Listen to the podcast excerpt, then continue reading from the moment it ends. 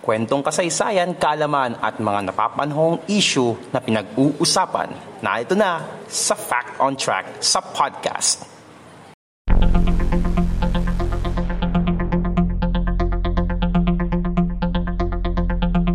Fact on Track sa podcast.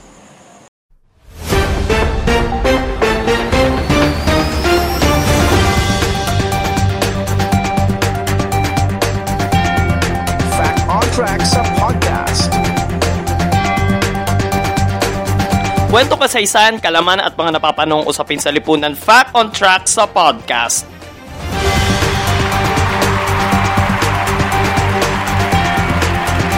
Mapapakinggan nyo pa rin po ang ating podcast show sa YouTube sa aking channel, ang Podcast ni Mans. Kung bago po kayo sa aking channel, welcome po and make sure na nakasubscribe po kayo and click the notification bell button for the next episodes ng ating Fact on Track sa podcast. And syempre, lahat rin po ng episodes ng ating podcast show ay mapapakinggan nyo rin sa Spotify at sa Anchor app. I-download nyo po ang Anchor app sa Google Play Store at sa Apple App Store.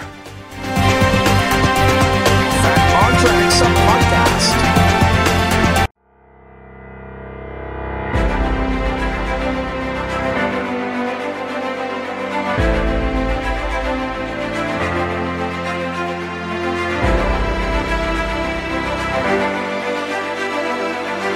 Mga kapodcast, bilang pagdiriwang sa araw ng mga bayani na mangyayari yan this coming Monday, ikutin natin ang buong Pilipinas para pag-usapan ang mga Pilipinong ipinagtanggol ang kanilang lalawigan o rehiyon laban sa mga mananakop. Mga Pilipinong hindi sumuko at lumaban pa rin hanggang sa kamatayan. Kaya naman sa ating ating sisimulan ang three-part series ng Fact on Track sa podcast na ating pinamagatang Bayani. Hashtag This is Our House. At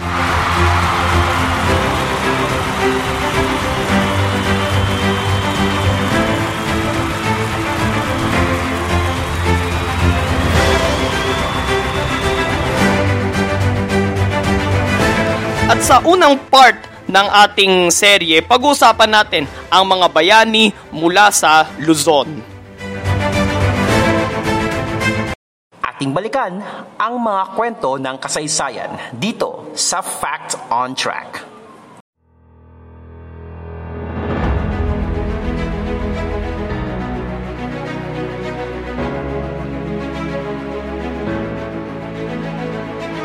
Fact on Track sa podcast.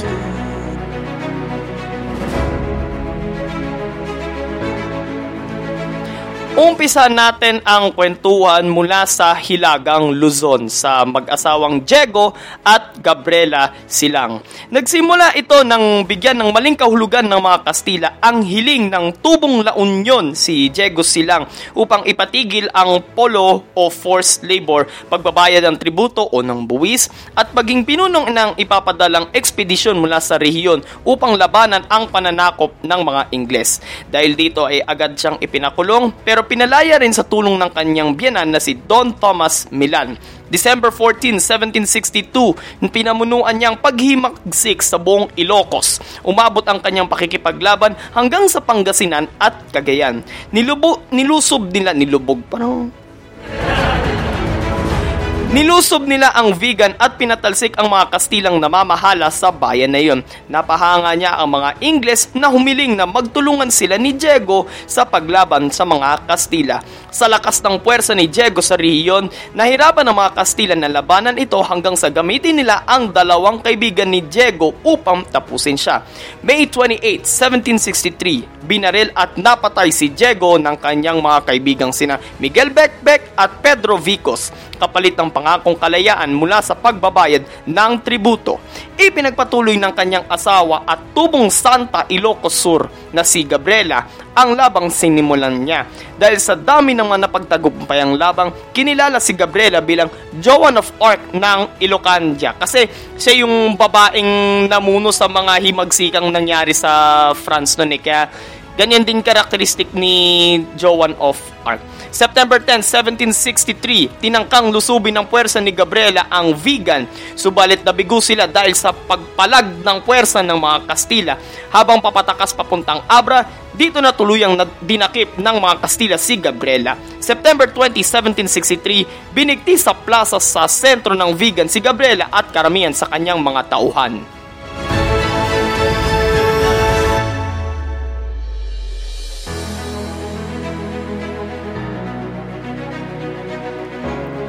Pupunta naman tayo sa gitnang Luzon sa lalawigan ng Zambales, ang lupang sinilangan ng isa sa mga pangulo ng Pilipinas na si Ramon Magsaysay.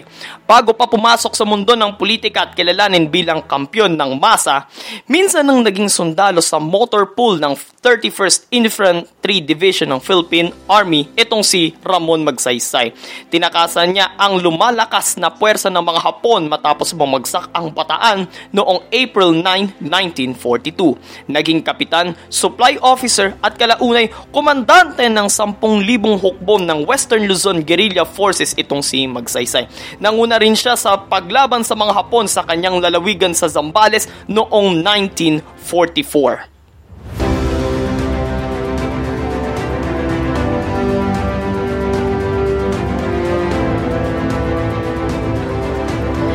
Ako naman tayo sa Kamaynilaan, ito naman ay tungkol kay Rajah Sulayman.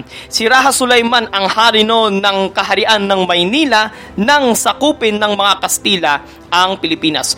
June third, fifteen seventy-one nang dumaong ang mga Kastila sa Maynila at naganap ang labanan sa Bangkusay sa Tondo. Sinasabi raw na napatay sa labanan na iyon si Rajah Sulayman. Pero ayon sa ibang mga tala, nakaligtas pa rin si Rajah Sulayman at ibang tao ang napatay ng mga Kastila. Matapos ang labanan sa Bangkusay, June twenty-fourth, fifteen seventy-one, opisyal nang idineklara ni Miguel Lopez de Legazpi ang Maynila bilang kapitolyo ng Pilipinas. Taong fifteen seventy-four, isang paghimagsik ulit ang pinamunuan ni Rajah Sulayman at sa pagkakataong yun, kasama naman si Lacandula. Nilabanan nila ang pamumuno ni Governor General Guido de Lavezaris ang pumalit kay Miguel Lopez de Legazpi nang mamatay ito noong fifteen seventy-two. Kinamkam kasi ng mga Kastila ang lupain ng mga katutubo at pwersahan pa niyang pinagbabayad ng tributo ang mga katutubo. Kaya naman kas- ang kasamang pinairal ni Lavezaris ang nagbunsod kay Rajah Sulayman upang maghimagsik. Sinubukan ni Father Jeronimo Martim na makipagkasundo kina Rajah Sulayman at Lacandula, subalit tumanggi ang dalawa at tinuloy pa rin ang paghimagsik. Ngunit doon na raw sinasabi ng mga historiador na napatay na sa pagkakataong yun si Rajah Sulayman.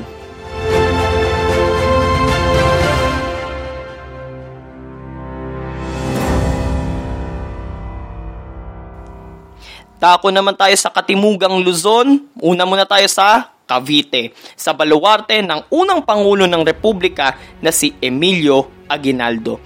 Bago maging Pangulo, naging kabeza de barangay muna noong kanyang kabataan at naging gobernador kapitan municipal.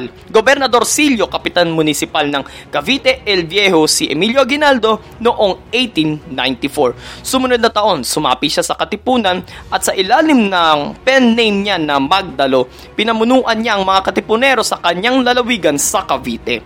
August thirty-first, eighteen ninety-six, walong araw matapos sumiklab ang himagsikan sa San Juan del Monte na pinamunuan ng Supremo ng Katipunan na si Andres Bonifacio, nagsimula na rin maghimagsik si Aguinaldo sa kanyang bayan sa Kawit.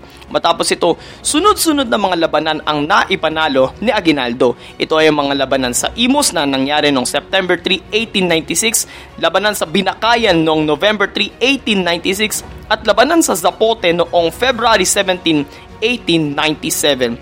Subalit nang mahirang si Aguinaldo bilang Pangulo sa kakatapos lang noon na Tejeros Convention noong March twenty-second, eighteen ninety-seven, naging dagok naman sa kanya ang pagkatalo ng kanyang hukbo sa Dasmariñas laban sa puwersa ng mga Kastila. Malaki ang naging pinsala ng kanyang hukbo at sa labanang ding yon, napatay ang kanyang kapatid na si Crispulo na namuno noon sa labanan kapalit niya.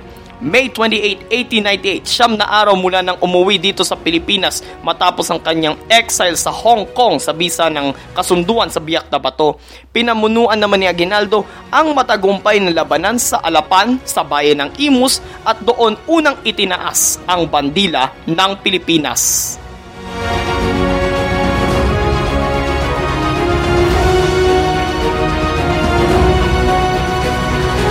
Panghuli ay ang tubong Tayabas ng ngayoy Quezon Province na si Hermano Pule o si Apolinario de la Cruz. Matatandaan natin na napag-usapan natin siya sa ating Chop Chop series, so hanapin nyo na lang po yun. Taong eighteen thirty-two nang buuin niya ang Cofradia de San Jose, isang samahang panreliyon na eksklusibo lamang sa mga Indio. Ninais ni Hermano Pule na kilalanin ng simbahang Katoliko ang kanilang samahan, subalit ito ay binatikos ng simbahan. May pangamba naman si Governor General Marcelino de Uraa na baka isang rebeldeng grupo ang Cofradia na naglalayong palayasin ang mga Kastila dito sa Pilipinas. Kaya naman noong uh, October nineteenth, eighteen forty, inaresto ang nasa dalawang daan at forty-three miyembro ng Cofradia sa Mahayhay, Laguna, ngunit hindi kasama noon si Hermano Pule. October twenty-third, eighteen forty-one, nag-aklas ang nasa four thousand kasapi ng Cofradia laban sa three hundred tauhan ng hukbong Kastila sa panguna ng Alkalde Mayor na si Joaquin Ortega. Dito ay nagtagumpay ang Cofradia at napatay nila si Ortega. Subalit nagapi naman sila ng mga tauhan ni Colonel Joaquin Wet noong November first, eighteen forty-one. Habang papatakas papuntang Barrio Gibanga sa Sariaya, nahuli si Hermano Pule ng mga tauhan ni Colonel Huet. Nilitis siya at hinatulang mamatay noong November fourth, eighteen forty-one, kung saan siya binaril, kinatay ang kanyang katawan at ipinarada sa bayan.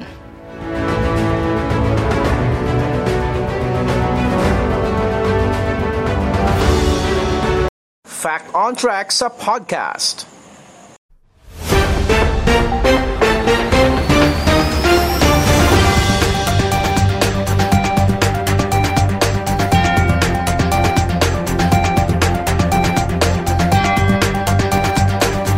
At yan po mga kapodcast ang ilan sa mga bayani na mula sa Luzon na nakipaglaban sa mga dayuhan ng patayan at hindi basta-basta sumusuko. Abangan nyo po ang part two ng ating bayani hashtag This Is Our House series.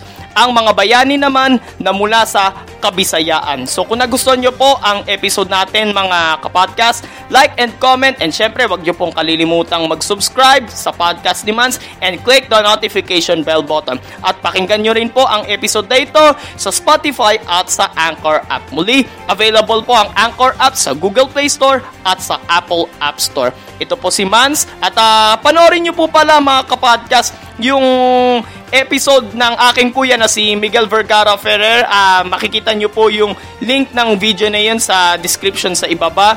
And uh, wag nyo rin po kalilimutan na mag-subscribe sa kanyang channel. Hanapin nyo lamang po Miguel Vergara Ferrer. And i-click nyo rin po ang notification bell button. Doon ay titikman namin isa sa mga paboritong delicacies mula sa Mindanao, ang pastil. So, sana mapanood nyo po yan mga kapodcast. Andun po yung link sa description sa ibaba. So, maraming salamat po sa inyo pong pakikinig dito sa Fact on Track sa podcast. God bless everyone. God bless the Philippines. Purihin po ang Panginoon. Stay at home. Mabuhay ang Pilipinas.